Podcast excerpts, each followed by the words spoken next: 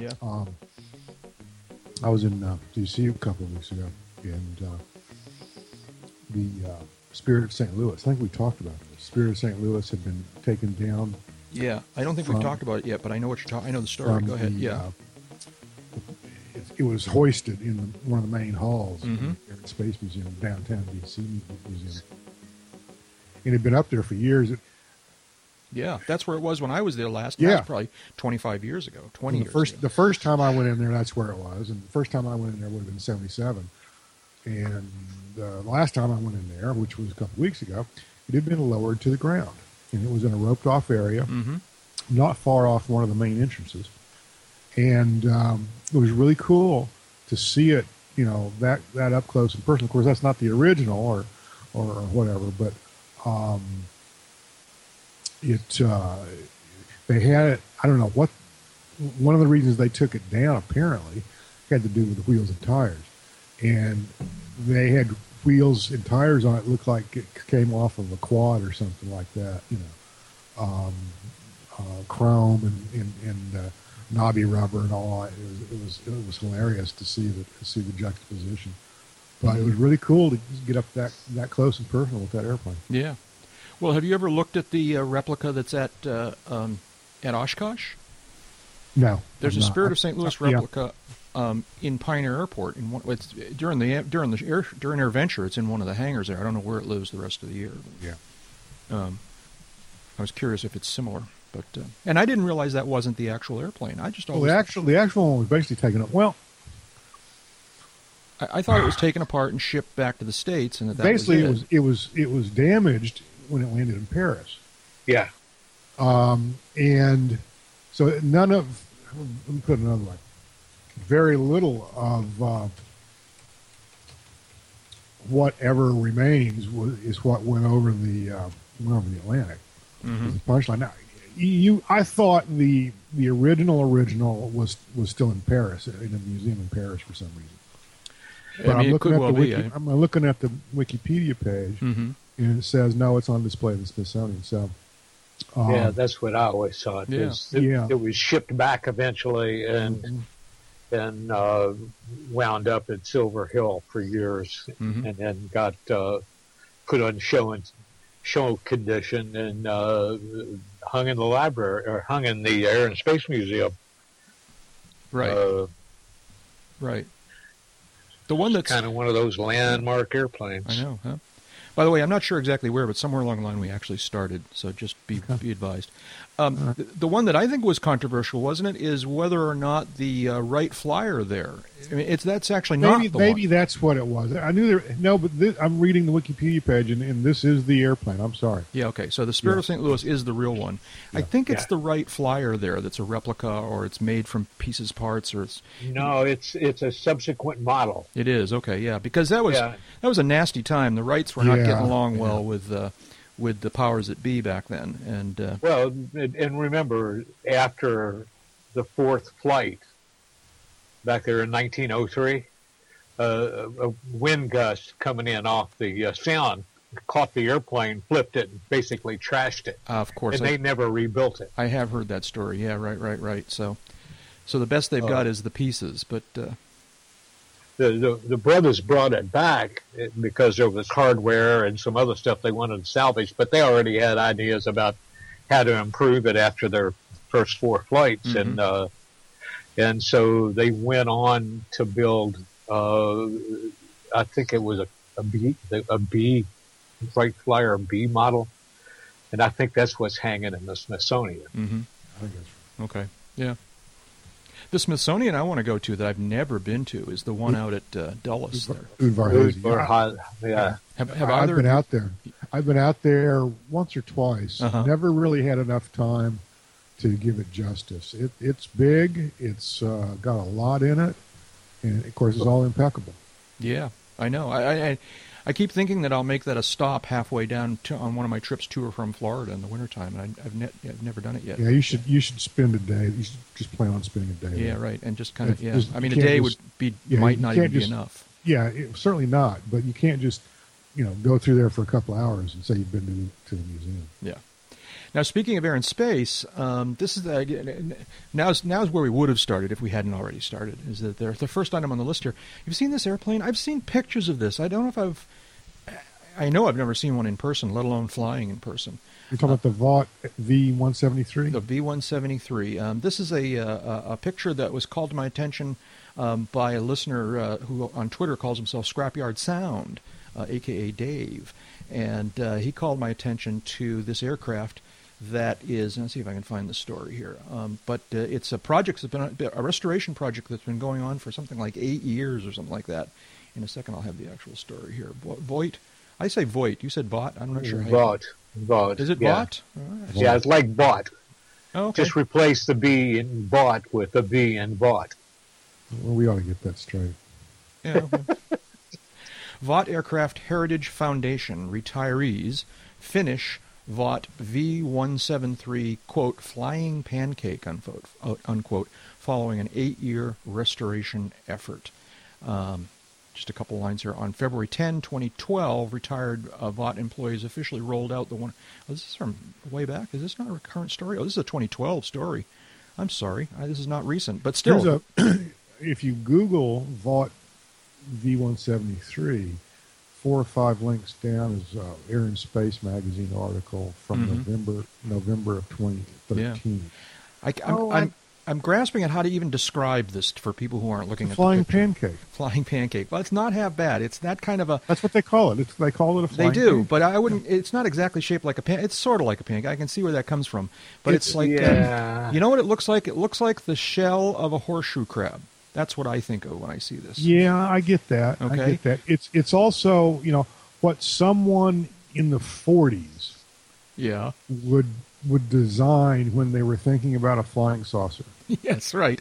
So it's uh, it's got this this this horseshoe horseshoe crab shell pancake shaped fuselage. All right.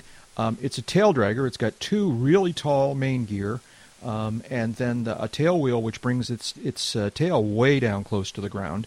It's got two really big propellers, um, and uh, I almost, you know, and I it almost looks to me like if this thing gets up to sort of a, of a level attitude on on like takeoff roll, the prop tips might touch. Although I I don't know. I am trying to picture no, where the where no, the I don't no. They'll be within a foot or so. Yeah.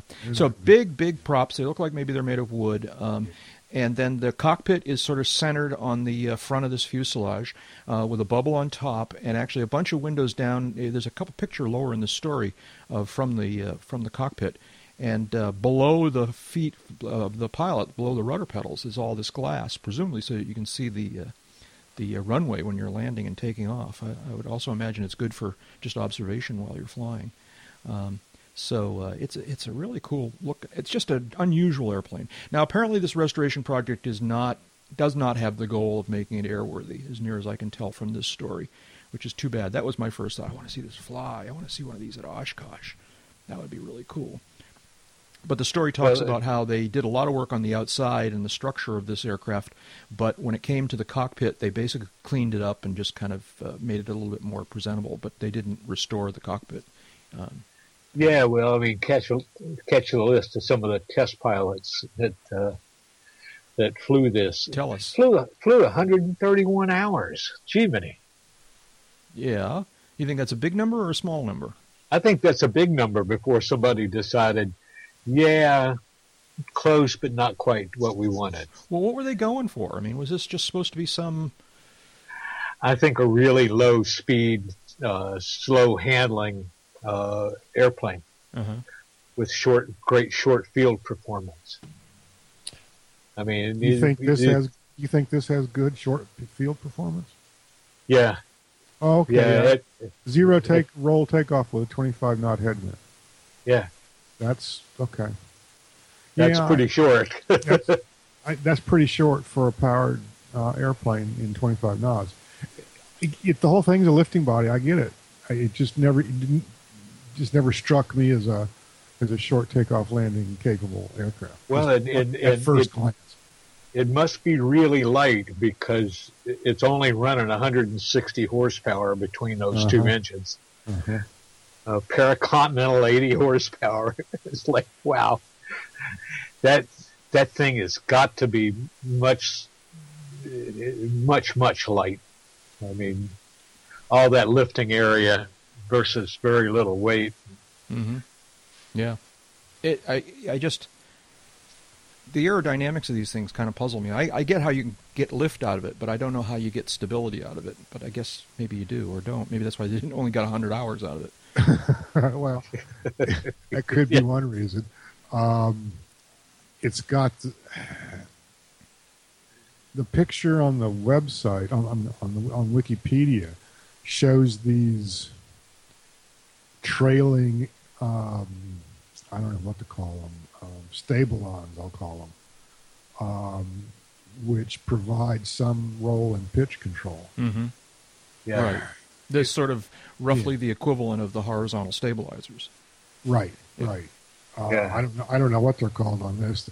They're, um, but there's there's roll control and there's there's uh, uh, pitch control from those uh, mm-hmm. those surfaces. Apparently, I don't see any I don't see any trailing edge surface on the the fuselage itself that would be a pitch control surface. Mm-hmm. So, according to this uh, air, uh, air, and space, uh, or, or, is it air and space? It's yeah, Smithsonian article on that we're looking at counter rotating props. Yeah. Um, yeah, you almost have to do that. I, I, guess it's just it's it's a cool looking airplane. I, just, I just looking at your tweet um, from yesterday. I, I just tweeted back a little while ago uh, about how how the one engine in operative characteristics have to be scary. Oh, yeah, really. One engine out is just this thing's oh, going to go.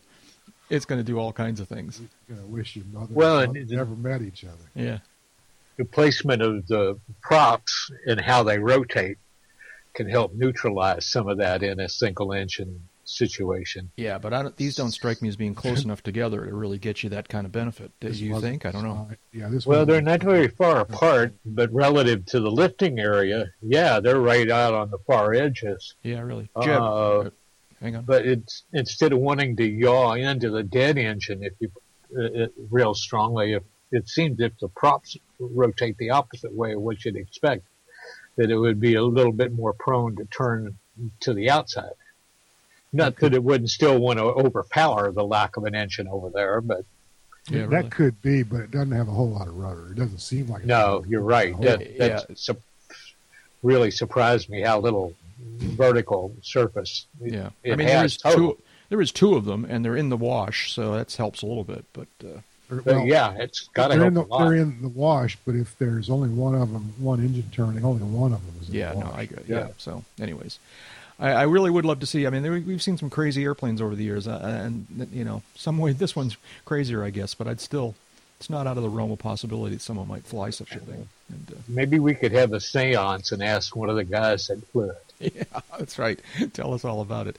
A little bit more uh, conventional restoration project. Uh, this is another uh, thing that I was turned on to from a, a, a listener on Twitter. A listener, uh, Twitter named Tail Dragger, Tail underscore Dragger, aka Derek uh, sent along a. Uh, I think this is his project. Sometimes he seems get a little bit confusing on Twitter, but uh, is a picture of a of a uh, kind of beat up airframe that's arriving on a trailer at a place where it's going to be restored. Um, the aircraft is uh, described as being a 1945. I'm probably going to get this one wrong. Not, Auster. i have never heard of this this make before. You, are you guys familiar with what an Auster is? I, I, only by looking at the uh, yeah, it's link, a, links here. I've it, never. It very, I know what a Taylorcraft is. Right, it's a very Taylorcraft or Cub-like tail dragger. Um, the the the colorings make it look like that sort of World War II vintage kind of thing, um, and uh, I, I, think I gave you guys a link in the notes to the Wikipedia yeah. page for this aircraft. Well, and and, and the the the uh, relationship between its appearance and the the name that you mentioned is apparently uh, pretty strong since Taylorcraft designed the airplane, and the company that built it was originally Taylorcraft Aeroplanes of England. Okay. So that all comes together. It's a Taylorcraft. It's a Taylorcraft. Okay. With an inline engine. But I'm trying to figure out where. I was going to say, yeah, it looks like from I, I, haven't zoomed in on any of these pictures, but it looks like an inline engine versus an opposed engine. Yeah, that's very cool. What what engine did it have in it? Well, I according to Wikipedia, there's a whole bunch of different models, so it's hard to Yeah, say. Yeah, but none of them really. s- I guess there's links to all of these. Let's see. Gipsy Major, Blackburn Oh, okay. Cirrus Minor. Uh, let's see, Blackburn Cirrus Minor. Yeah, it looks like Gipsies and, and Blackburn Cirrus Minor. Some uh, of them had opposed inline? engines or in early versions. all inline fours. Well, the the the plus, which one? here? Plus C that I just clicked on. Apparently, first came out with a Lycoming uh, O-145. So Yeah. that that sounds like. That sounds like a I don't know. I guess it'd be a four cylinder, but it sounds like a two cylinder. Two cylinder? Just, well, let's Google Okay. Lycoming. An airplane with Oh, only two cylinders, I guess that's fine, but that just strikes me Oh, as um, yeah. Interesting engines to work on because, uh, how's that, David? well, the oil pan's on top. Okay, how does that work? It's an inverted engine. Oh, okay. Oh, I see. So it, it's, but it's so it's the air, the oil pan's not on top installed in the aircraft. Well, yeah. No, no. That, how does no? That can't be. The the, the, the oil pan's got to be below the engine. The engine. I engine believe it's a dry sump engine. Oh, okay. I guess I don't. I don't. I'm not familiar with that kind of design. What'd you So it's find? got a pump that returns the oil back to a tank. okay. All right. Uh, Instead of a yeah, instead of a, an oil pan or a sump or something like that. right. yeah, it actually just covers the crankshaft. Uh, okay. I see. Anyway, according to anyway, according to this um, Yeah. Wikipedia stuff here, there were some of these Austers made with um, uh, flat engines. So, you know, Yeah. Okay. Well, that's Auster. some Auster Yeah, Taylor, Limited. Taylor crafts. It kind of makes sense that if they're going to build a, a an airplane as kind of a homegrown design, that they'd have a they'd tap a homegrown engine maker for it. Exactly. Uh, I bet finding one of those would be really cool, Yeah. fun to fly. They made a a radio controlled target drone. Auster. Yeah, Okay. uh, the model B three. You need you need a special license to fly those these days. That was a drone joke. Yeah, it was a drone joke. Welcome, folks, to Uncontrolled Airspace, the General Aviation. Made me That's laugh. a segue. That made me laugh. I don't know. the General Aviation Podcast. I'm Jack Hodgson coming to you from, uh, hey, look, it's almost spring. Papa Papa, New Hampshire. Um, that's a joke because if you know, we're recording this episode uh, in early February uh, 2015, and uh, Well, well, well, Jack has a time, a chance to take a break from his snow shovel. Yeah, we are in the midst of uh, of just a historic winter, weather-wise, um, snowfall-wise. Uh, uh, Boston or Greater Boston, uh, Massachusetts is reporting um, that they've broken some records for the most snow in a 30-day period.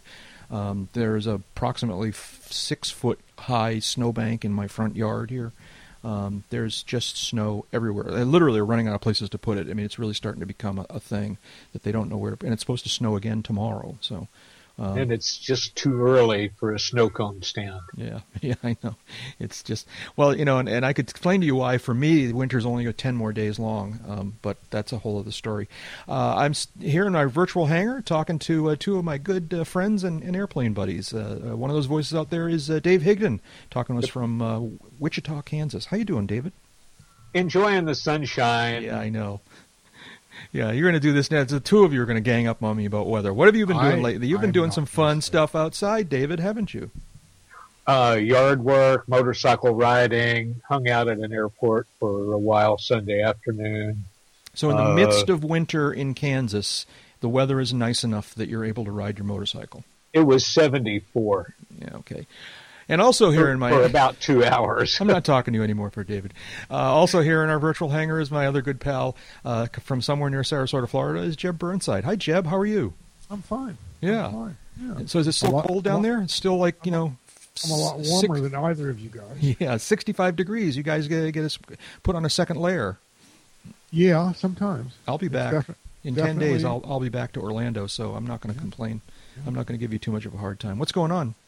Um, puttering uh, projects. Uh, uh, basking in the glow. Yeah. Uh, you know, all the above. Sending pictures of your pool deck to your snowbound friends. Thank you very much. Yeah. Yeah. Well, I just wanted you know you to remember me, just fondly. the last uh so this is the first podcast we, we're remiss here we've been like a, a while since we did a podcast uh, the last uh, since the last time we recorded an episode i was down there um, and uh, and and I was actually down there. The last day I was in Florida at your place was the day of the I'm making finger quotes big blizzard up here in New England. I mean, it really was a big blizzard. Um, and I was texting with my brothers and sisters who are up here um, at that time, and they, you know, and I, I forget, but I I did a similar thing to them, which is I, I I ran out onto your pool deck there and took a little selfie of, of myself with the you know with my short sleeve shirt and the the uh, pool and the and the uh, pond in the background, and I sent that to my brother and sister. So I, I can't really give you too much of a hard time for doing exactly the same thing to me, um, but. Uh, it does look beautiful down there, and it does look snowy up here. Anyways, Yeah, I, I that that picture you sent of your your front of your house just looks wrong. Yeah, it, believe me, I couldn't wrong. agree more. It is wrong. Airplanes, what's going on here? Oh man, this is you guys have seen this air this video that's floating around of the uh, trans Oh uh, yeah, the, oh yeah. the TransAsia. Uh, um, tell me the name of what, the type of that aircraft. It's a, It's an ATR seventy two. so it's a twin turboprop kind of commuter plane, right? Correct. And uh, regional airliner. I, I, I uh, basically everything I know about this incident is from watching that video. So I'm going to invite you guys to fill in the blanks wherever you're able. But I will say that the video that I can't imagine everybody hasn't seen by now, but the video is from one of these uh, car cameras that are becoming much and more more common here. Person's driving along a highway in a sort of built-up area, maybe downtown or near downtown or something like that, and you see an airplane way too low, low off to the left, approaching to cross the road in front of the uh, the car and just as it's about to reach the uh, the this highway to pass over this highway, um, the left wing dro- it's passing from the left towards the right.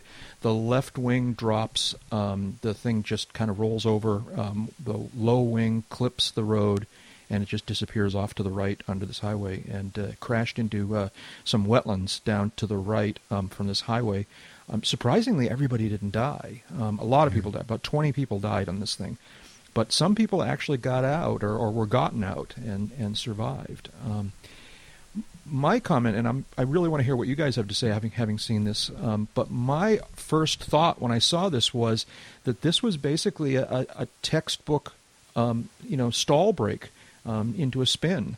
Um, you almost can imagine. Now, I was looking. I watched it a bunch of times. Almost imagine that this, this, these pilots were trying, struggling to keep this airplane in the air, trying probably to clear this highway so that they might get on the ground beyond it, um, holding the nose up as high as they dared, and they went too far and stalled the, air, the, the, the wings, or stalled the left wing certainly, and that wing just dropped off, and the thing rolled over on its back, um, clipping Yeah. the bridge as it went by.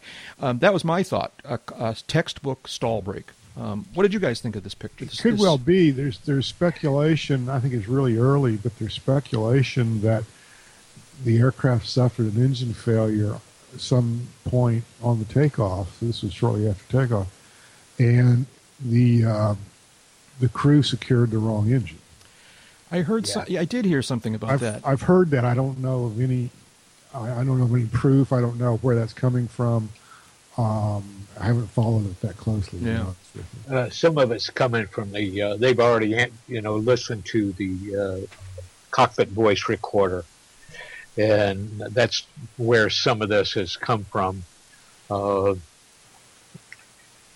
and that seems to be the leading edge contention right now. That uh, in the process of trying to get the airplane under control, you you know you you feather you make sure that the uh, dead engine is feathered so it's not worsening the drag on that dead side. Hmm and you retrim the aircraft and you probably if you don't already have them up uh, try to get the wheels up and the flaps to a different setting so that you can get some airspeed back.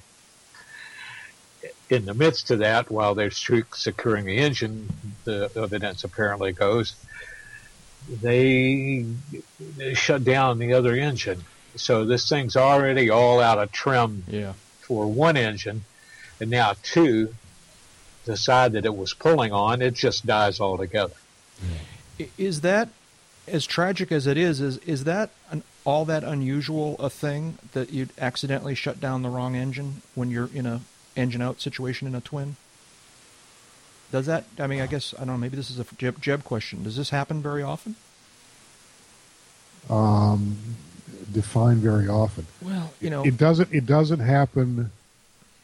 Um, how, how should I put this? Apparently, it doesn't very happen that that much because planes would be falling out of the sky all the time. Okay. This, Yep. this kind of an issue.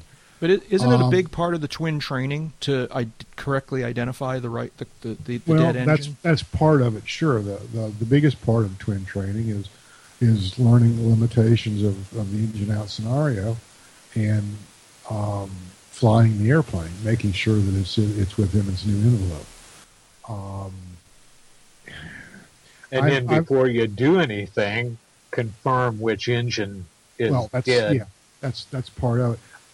I've I've ridden shotgun in an ATR, a uh, not a seventy two, um, and I don't remember you know how the everything was configured.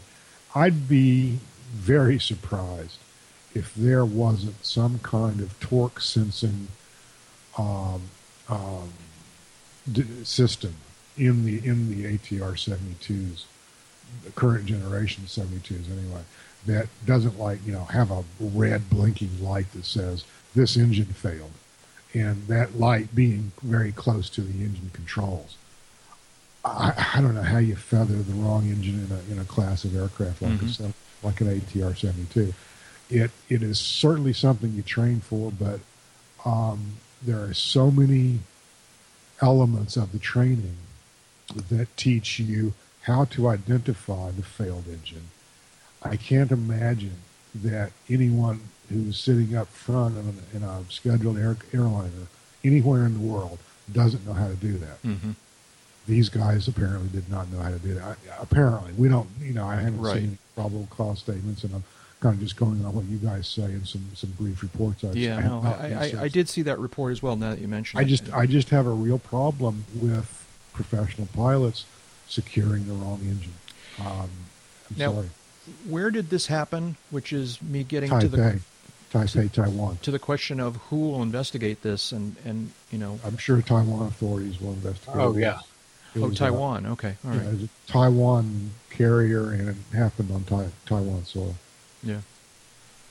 And the folks from uh, France that build the ATR and the folks from Pratt and Whitney that made the engines, and they'll all be involved in this. Uh, hmm Well, it'll be interesting to see what they discover. Um, It's some remarkable footage, and uh, There really I- is some remarkable footage, yeah, and, and it could be. I, I saw an image, a still of that video. mhm. um, that was a little bit better quality than most of the videos floating around. The punchline was that the uh, propellers looked different. They they were they looked to be at different RPM. Okay, they Well- were both they were both turning, but they they I couldn't I can't really describe it. The the um, in one of them the blades were very indistinct, and in the other one the blades were much more distinct, Yeah. telling me in the second one they were turning more slowly. Well, that's Uh, consistent with one of the yeah. engines failing, isn't it? It's consistent with one of the engines failing. It's also consistent with there still being power on the other engine.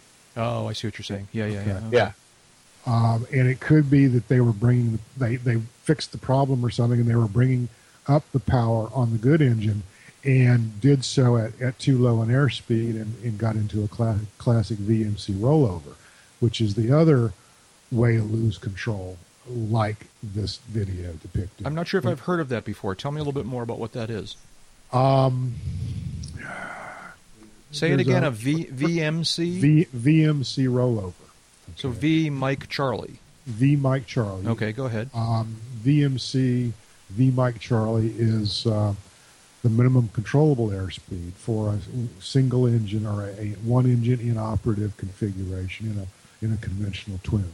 Mhm. I say conventional twin because it's things like Skymasters, et cetera, who, which don't have uh, which have a centerline thrust design, aren't susceptible to that uh, particular problem, the VMC rollover. But what happens is you get too slow, the airplane gets too slow, and directional control is lost, Mm-hmm. and depending on the design, the airplane generally will roll over um, into the dead engine. If it's if the left Okay. engine is the failed engine, um, the right engine is at full power.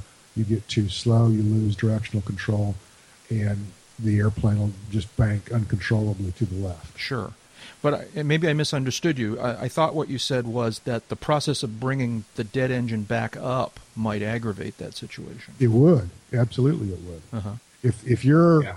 if you're gliding essentially um and trying to you know whether you're trying to stretch your glide or not i don't know but if you're gliding at a speed that is below vmc and all of a sudden you regain power on one of your engines and you bring it up to full power you've just initiated the classic vmc I see. I think I see what you're saying. Okay. Okay. Which which That's kind you're below you're below that minimum controllable airspeed, and if you bring up the minimum controllable airspeed is is designed so that one engine is failed or or producing zero thrust, the other engine is at full power, Yeah. and and you bring that bring the good engine up, and she's going to go right on over. Been there, done that.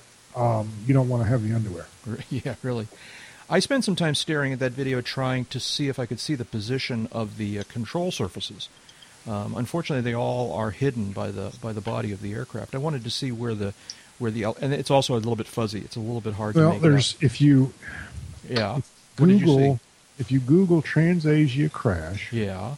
cra- crash video, three words. Okay, and then well, you get the web results, and then click images. Okay. Have some people blown it up? Yeah, there's a there's an, a still image from CNN. And and describe for me what it's what it shows. It shows the left wingtip just beginning, just it just nicked the car. The fuselage is almost in the center of the fuselage is over the roadway. Yeah. the left wingtip has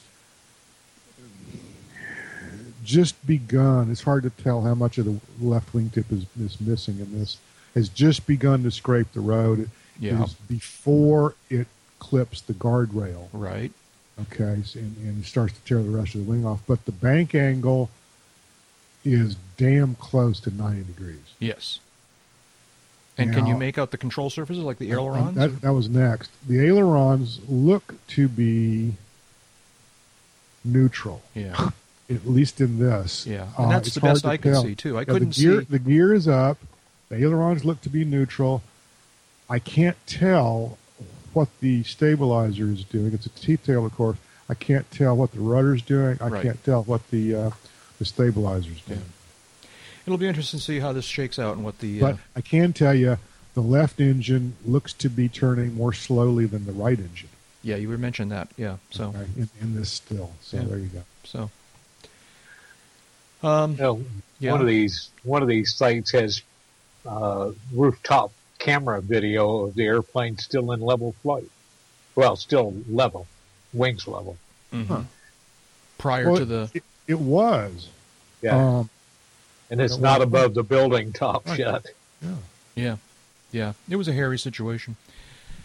Um, another video, and and uh, I apologize, everyone. We're trying to doing our best to describe these videos, uh, and, and we'll certainly put links, or Jeff will put links in the in the show notes, so you can go watch these in person or Google them, and you'll find them pretty easily. Um, this one is is a cool video. It's doubly cool for us because it was uh, uh, the finishing touches, and, and it was published by a pal of ours, um, a, a colleague of ours from uh, AirVenture today at at uh, EAA uh, AirVenture. Uh, uh, Fred Johnson. Johnson. Fred Johnson, um, who uh, is uh, now uh, in his retirement, in his semi-retirement. He's one of these people who's not doing a very good job of being retired. Actually, I think he's doing a very good job. oh, that's true. I put it that way. Yeah, you're absolutely right. Um, he is. Uh, he runs a, uh, a for years now. Um, even before he retired, he was having fun with videos and shooting video and producing video and editing video. And uh, along the way, he uh, started a YouTube channel which he calls Air Rail Images. Um, kind of a funny name. Um, it comes from the fact that he's interested in both aviation and trains. And uh, Air Rail Images has only one R in the middle. If you're trying to look it up, it's A I R A I L Images uh, is the YouTube channel. Um, so This is a uh, oh, it's it's a Cirrus. It's a Cirrus. Uh, what kind of Cirrus? This, this, this, is the 22 that ditched. Yeah, Cirrus 22 under under canopy off Maui a week or two ago. Right. It was being transported out across the Pacific to Hawaii. Uh, partway across the ocean, the pilot realized that he wasn't going to make it. He wasn't going to have enough gas. Apparently, there was some sort of plumbing problem with the auxiliary tanks. And he did the math and realized that he wasn't going to make it. So he called for help, and uh, uh, uh some assets arrived to uh, both him, um, but also to video the whole thing. And so there is uh, sort of what I'll, I'll, inaccurately call gun camera video. Um, appears to be from some sort of camera on a I don't know if it's a fixed wing aircraft, Coast Guard, I believe. Um, but it's got the uh, the Cirrus Insight from prior to the canopy, um, uh, uh, you know, pulling the lever, pulling the the uh, what do they call it?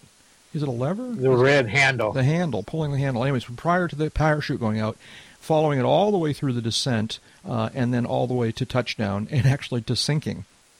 It's a fascinating video. Um, um, what uh, what Fred did um, was take uh, the silent video that was uh, distributed, was posted and, and, made public by Coast Guard, I believe it was, um, and he uh, added some annotation. He added some uh, some music that makes it a little bit interesting, but is not overbearing. And then he edits a little bit. He takes out a few uh, portions that are just kind of the same thing happening for a while. And it's a fascinating piece of video for a lot of different reasons to see this. Uh, my my first thought was, you know, I I don't know if I've ever seen one of these parachutes be deployed before. Um, it's a roller coaster ride. Oh my gosh! Okay, this uh, Cirrus is flying along straight and level. All right, he pulls the handle. The chute pops out, and and the chute deploys almost straight backwards. All right, and and then as the canopy fills, the airplane goes nose down. All right, and it, and it's and I'm thinking, is that the way these things suspended from the can from the from the parachute, nose down? Um, but he just goes straight nose down for a little while, and I got to think that you're now sitting in this cockpit going, "Oh, please let this canopy open. Please let the canopy open." Why? Why, why did I pull the chute yeah, again? really. And uh, and then as things stabilize and the canopy fills and uh, and everything kind of gets more copacetic, um, the aircraft then nose comes up, it kind of levels out, and it just hangs in a sort of level configuration from the uh, from the uh, parachute. Um, I, I made the mistake, I, I, misunderstood what I was seeing on the video at first, because at first I thought, okay, he's going down under the canopy and that's all good, but he's traveling laterally at an insane speed. And I thought, he's going to hit the water so fast laterally that it's just going to. But that's actually an optical illusion from the uh, motion of the, the aircraft that's taking the video but he shows it going all the way down, and uh, and then it finally uh, makes contact with the water. Um, at this by this point, the uh, pilot had popped the door, and the pilot was ready to get out of this airplane. The airplane started to sink almost immediately. That was another thing that I found pretty pretty astounding, pretty amazing. The airplane started to sink almost immediately, and uh, he climbed out onto the wing and then stuck his head back inside, presumably to grab his survival gear. Um, and within literally minutes, uh, he was floating in a little one-person raft. Um, and then uh, they had arranged for a cruise ship, I think, to come by and, and pick him up. So, anyways, I'm kind of monopolizing this, but it was an amazing piece of video. What did you guys think about this one? This is why they have parachutes. Yeah, good answer. Good answer. I, I was kind of surprised at how long it took for the uh, uh, for the airplane to stabilize under canopy, uh, which is what you're talking about. Yeah, yeah, it was pretty dramatic, nose, nose, down, down and uh, yeah, there there was a lot of nose down on that, and uh, I, I, I totally it makes perfect sense thinking of of you know how to transition from something moving horizontally to something transitioning vertically. Um, it makes perfect sense. There's got to, I mean something that's moving horizontally to something that's moving uh, um, vertically. There has to be a transition, mm-hmm, and, mm-hmm. and, I didn't really think about it until now how that works. But uh, that, that, that part is very cool. I just wonder, it, did the cruise ship charge him? for for his for his his suite? And did he get all inclusive? You know, did he get all inclusive? Did, he got would, all the I would, he got all the new underwear he wanted. That's what he got. I would have definitely hit the bar. Yeah, That's tell me about say. it. It was quite a ride. And yeah. uh, oh yeah, yeah, oh yeah. Yeah. Well, and you were talking about how quickly it sank, and uh, just a skosh over a minute for it to roll inverted. Mm-hmm. And then down she went in the next 25 seconds. David, Uh, I, I, I only thought of this this very second, but I know y- you've done that training, haven't you? Yeah. You, you uh, this was you did this. Uh, it's it's actually for a helicopter, I believe. But uh, this is a, a there's a rig that you sit in, and it drops into a pool. You're sitting in a in a cockpit simulation, or a, or a cabin simulation, and Yeah. uh, and it drops into a pool and then rolls inverted. And the training scenario is that you need to learn how to get yourself. out. You've obviously been trained in advance. You need to, in fact, get yourself out of that. That that sounds scary beyond belief to me. What was that like, David?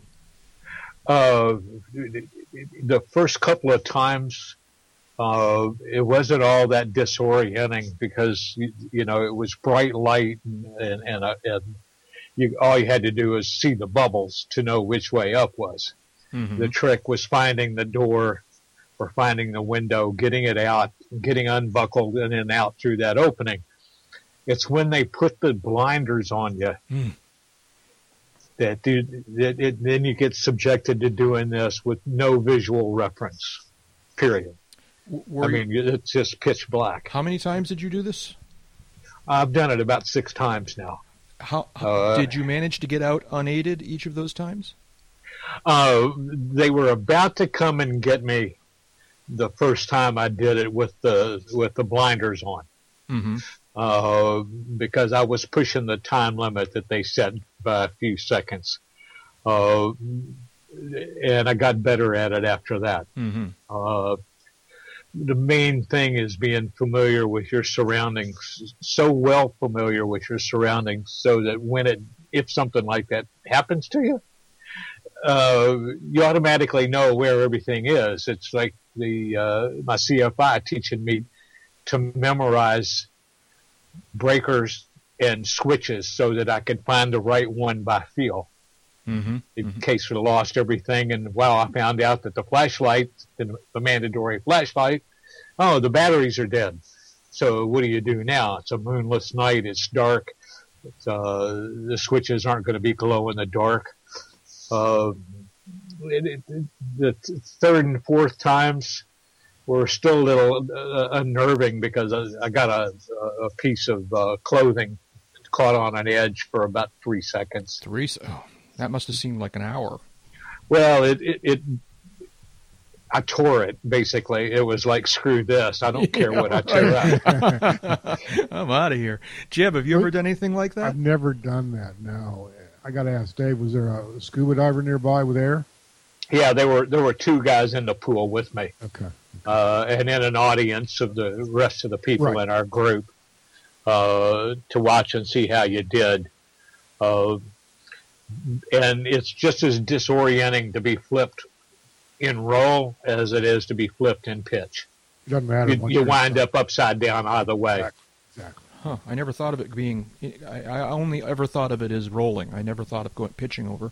But yeah. Well, it, that uh, rolling. If if you've got a retractable gear airplane hmm uh, and and no parachute, uh, they teach you to leave your wheels up because you can touch down much more smoothly and under control. You Right. can get closer to the water. You can drag the tail a little bit and then let it settle and play out all that inertia going forward.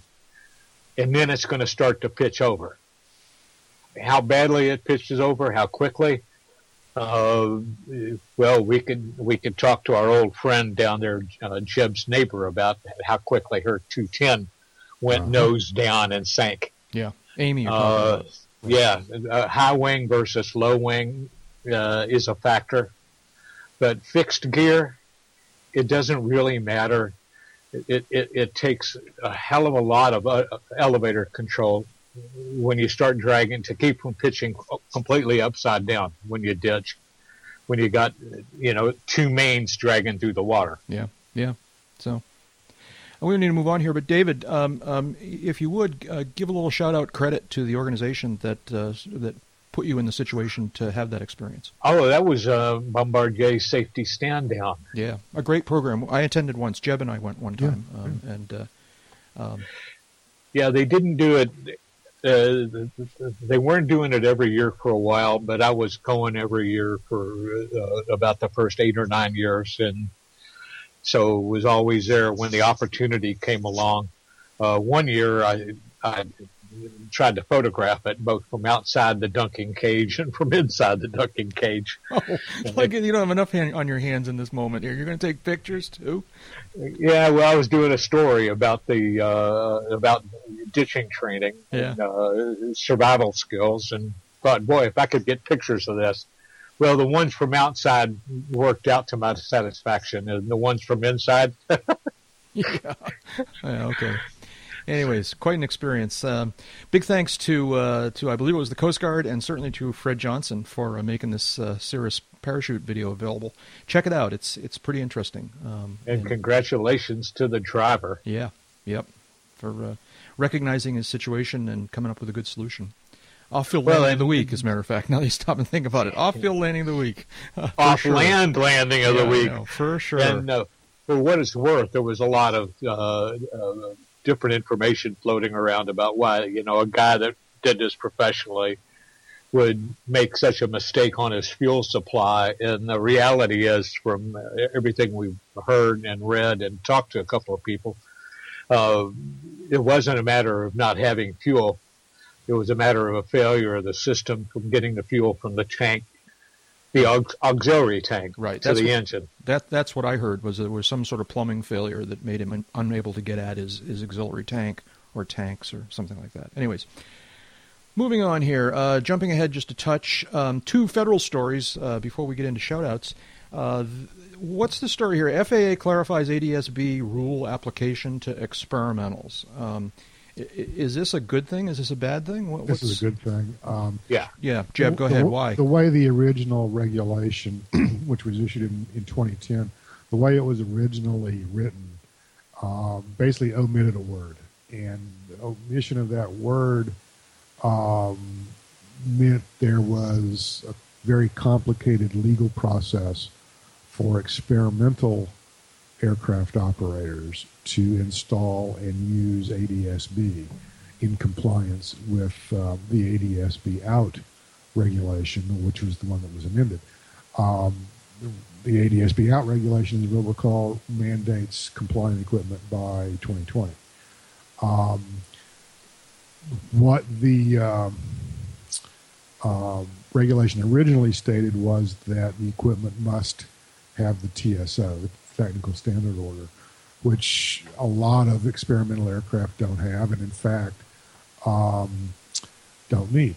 Mm-hmm. Um, so what the word the word left out was the word performance, and uh, the way it all fits together is the equipment now simply has, to, as originally intended, simply has to have TSO level performance. Okay. Doesn't have to have the TSO. And so this is a done deal, or is this still got to go some? This is a done deal. This is just okay. uh, a technical correction they would call it um, uh, and is is done and over with. There's been some chatter um, on the EAA website, for example, on some other websites, some other forums and whatnot about um, what was going on here. I think uh, um, um, a couple of columns. I think Mac wrote a column that that um, um, brought some of this out into the open. AOPA has been on it. EAA, of course, also.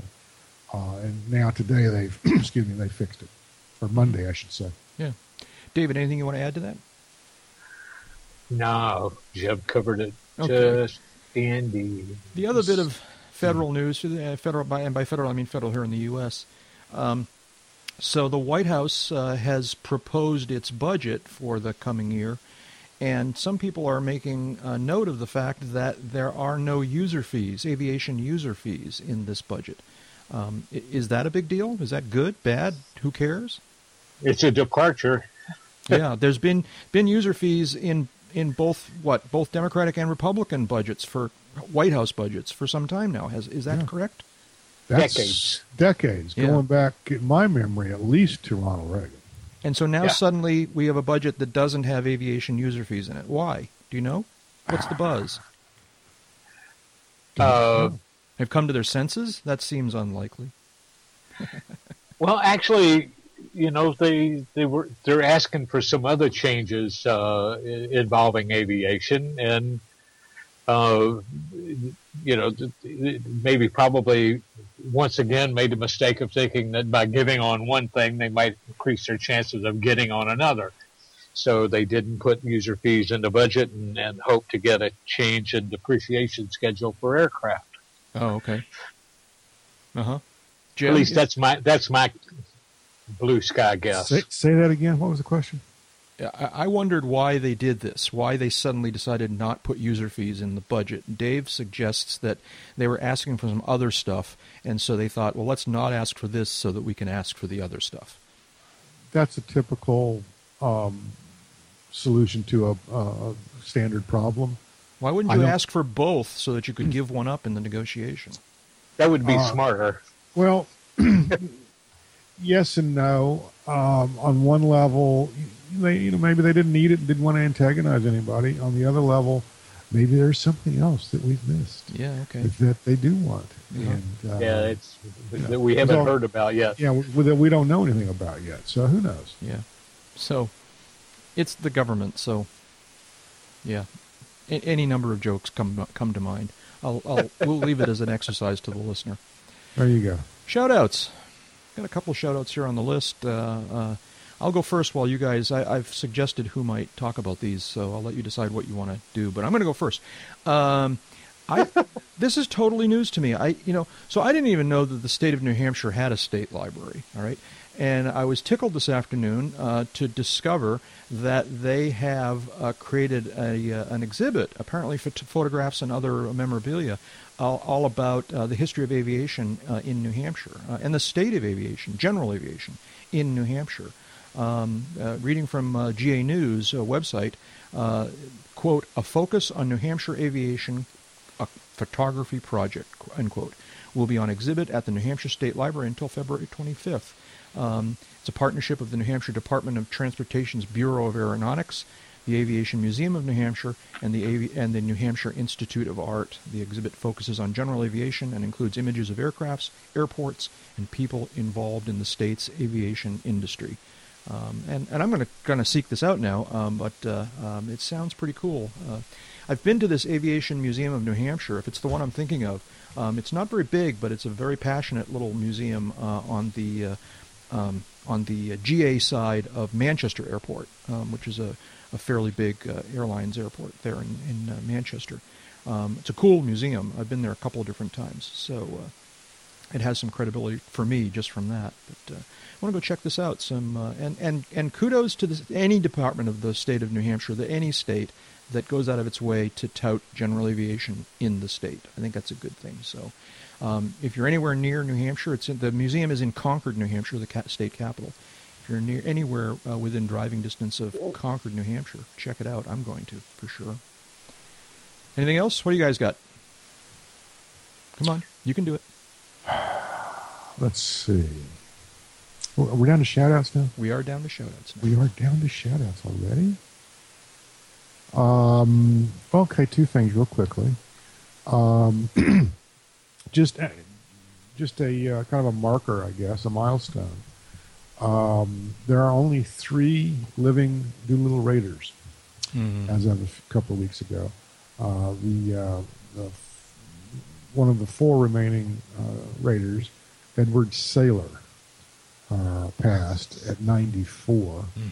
This, yep. Let's see, this story was dated January 30, so a couple of weeks ago, and just just kind of a milestone, as I say, to, to kind of remember and mark uh, mark those times. Um, also, um, some kudos to uh, some people I know at, at uh, L3 Aviation Products.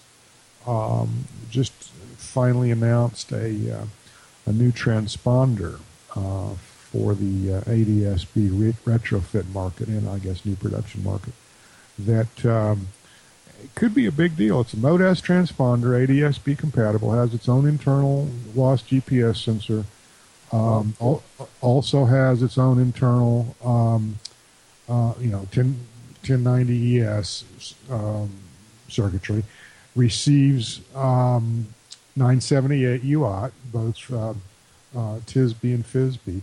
Has a um, touch screen face that Really? all that also displays ADSB traffic and ADSB weather.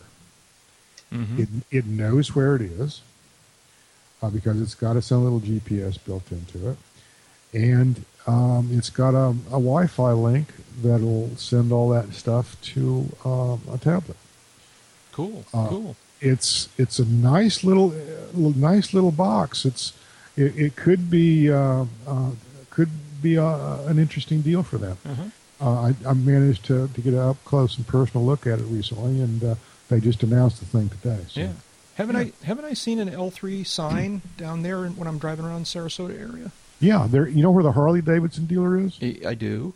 There's if you're headed to the Harley Davidson dealer on from Fruitville, Right. there's they have a facility there on the right. They make uh, recorders, like right on that parallel CVR. road. On that Yeah. parallel road, sort of near the Lowe's, sort of. Exactly, Yeah, exactly. Yeah, Is that their home office or is that just one of their facilities? That's one of their facilities. They make flight data and, and cockpit voice recorders at that Yeah, facility. cool. Cool. Yeah. Well, there you go. David, what do you got?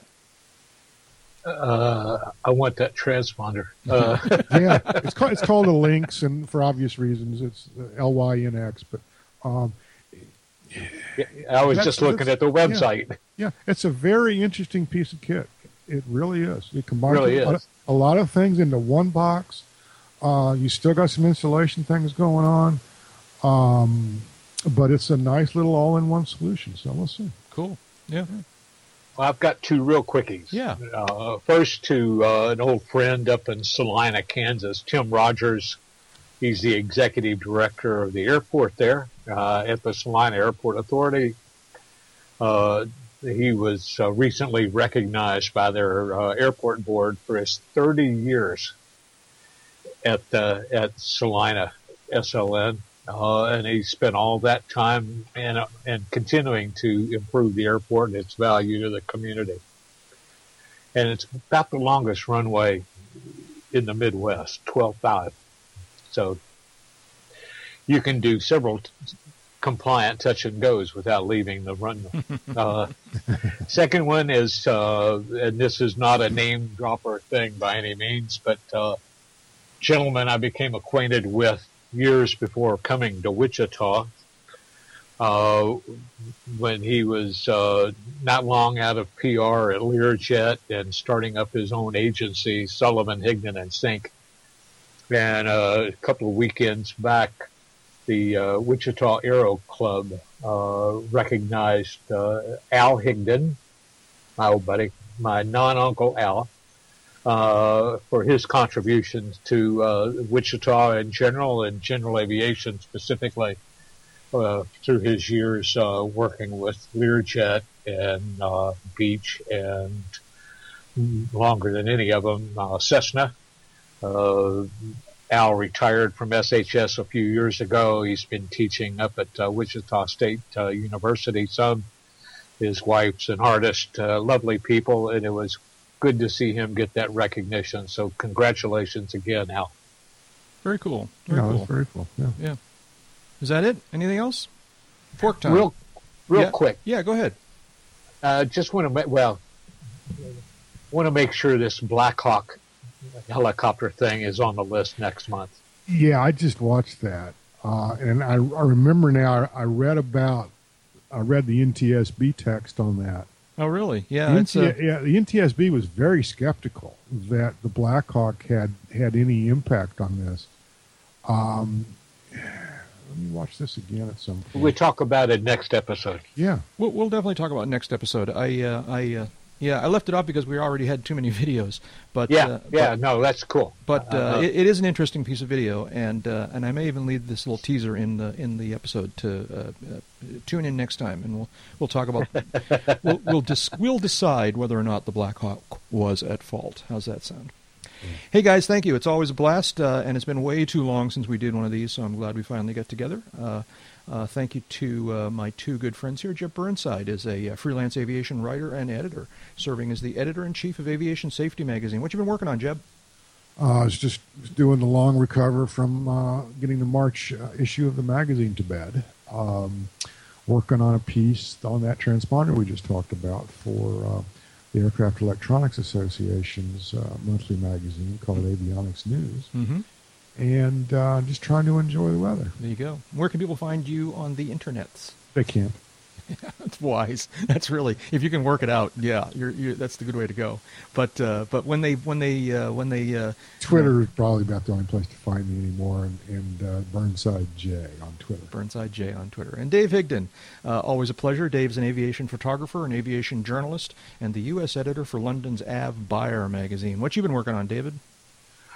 Well, uh, Jeb was just talking about avionics news, and I just got my February copy a couple of days ago, and much to my surprise, I discovered I got a story in there about uh, avionics in the rotorcraft community. So funny how that works, huh? Yeah. Funny how that works. So that's the most current thing.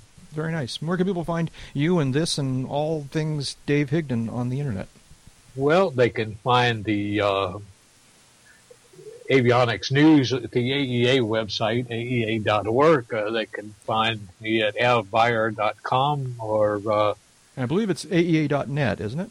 A, I'm sorry, you're right, aea.net. Yep. And, uh, or uh, on Real Higdon on Twitter, and, uh, or just yeah. jump in somewhere and Google and yeah, you'd be surprised what you might, might find. That's right. And yeah. I'm Jack Hodgson. I'm a private pilot, a freelance writer, and a new media producer. Uh, I've been busy shoveling snow and uh, and also working on working on an iPhone app that I'm hoping to have ready in time for Sun and Fun. Um, uh, and that's not what he's usually accused of shoveling either. you can follow me at uh, uh, on uh, twitter.com slash Jack Hodgson is my Twitter name. Learn more than me, more about me than you really ever wanted to know at jackhodgson.com and aroundthefield.net. Big thanks to everybody involved with this podcast. Thanks to Jeff Ward for his help with our show notes and in the forums. Thanks to Mike Morgan, Royce Earl, to Jim Goldman, and to the other listeners who have created the UCAP disclaimer clips. And don't forget, you can check out the rest of the UCAP website. You can chat with us directly and with many of your fellow listeners in the uh, Uncontrolled Airspace forums. Also, see who's doing what on the new ratings webpage of fame, and much, much more. All of that is at uncontrolledairspace.com. David, something you wanted to say? Live long, have fun, go fly because time spent flying is not subtracted from your lifespan. Bye bye. Yeah, and that's enough talking. Let's go flying. Which which one of you guys has the fork?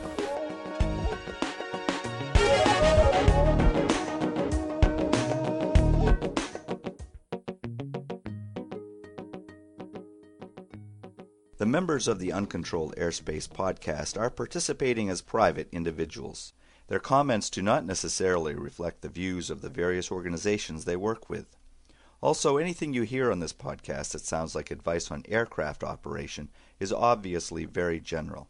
You should always consider your own situation, remember your training, and fly the airplane. But you knew that.